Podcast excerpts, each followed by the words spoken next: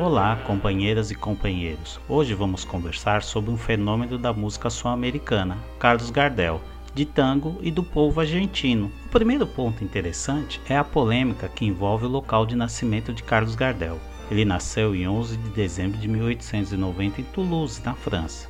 A mãe de Gardel foi para a Argentina após ser expulsa de casa por ser mãe solteira. Nesse período, ele tinha dois anos e três meses. Depois de um tempo, durante a Primeira Guerra Mundial, Gardel como cidadão francês, deveria se apresentar ao consulado da França em Buenos Aires para prestar serviços militares na Primeira Guerra Mundial, que Gardel não fez. E após o término do conflito, e já com fama internacional, ele não poderia ir à França, pois seria preso por ser um desertor. Ele resolveu isso arrumando uma certidão de nascimento uruguaia em 1920.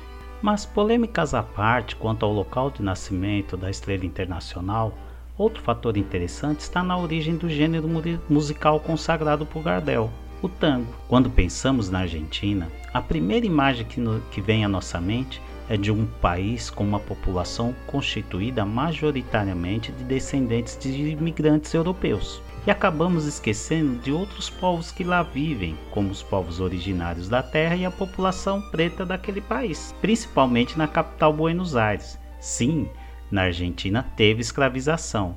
Então, onde está o povo negro? Conhecer a história do tango de Carlos Gardel nos faz compreender um pouco a história dos trabalhadores da Argentina.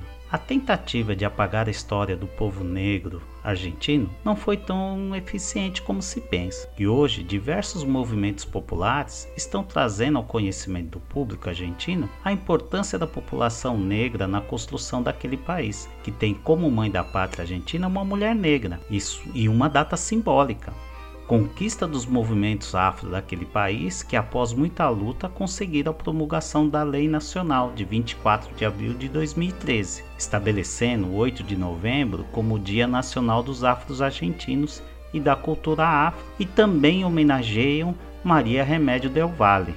Ela recebeu o título de Mãe da Pátria após lutar ao lado de Manuel Belgrano, um dos libertadores daquele país, participando de todas as batalhas, e que após 1870, com a vinda dos imigrantes europeus, tentaram eliminá-la da história. Homenagear Carlos Gardel é legal, que teve uma morte prematura num acidente de avião em 1935 na cidade de Medellín, Colômbia, com 44 anos de idade.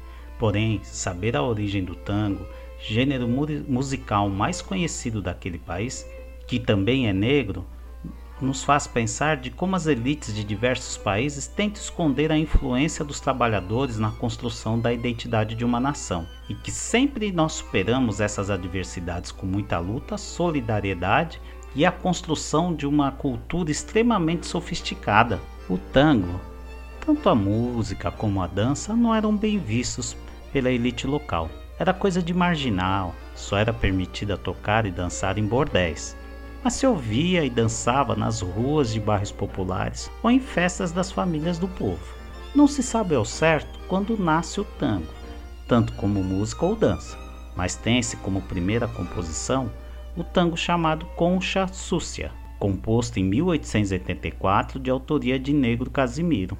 E dois modos de dançar, um é o canjengue bem sensual e com vários malabarismos, era dançado nos bordéis. E outro estilo, praticado nas ruas pelas famílias, o tango liso, que será apropriado pela elite. Como sempre, né? Começamos falando um pouco de Carlos Gardel, porém descobrimos que a elite argentina tentou apagar a história do povo negro. Mas o tango está aí para mostrar que eles existem e continuam lutando pelo seu reconhecimento contra o racismo e por uma melhor condição de vida, e que não são invisíveis, mostrando que a luta dos trabalhadores é semelhante em qualquer país. MTST, o tango é para valer.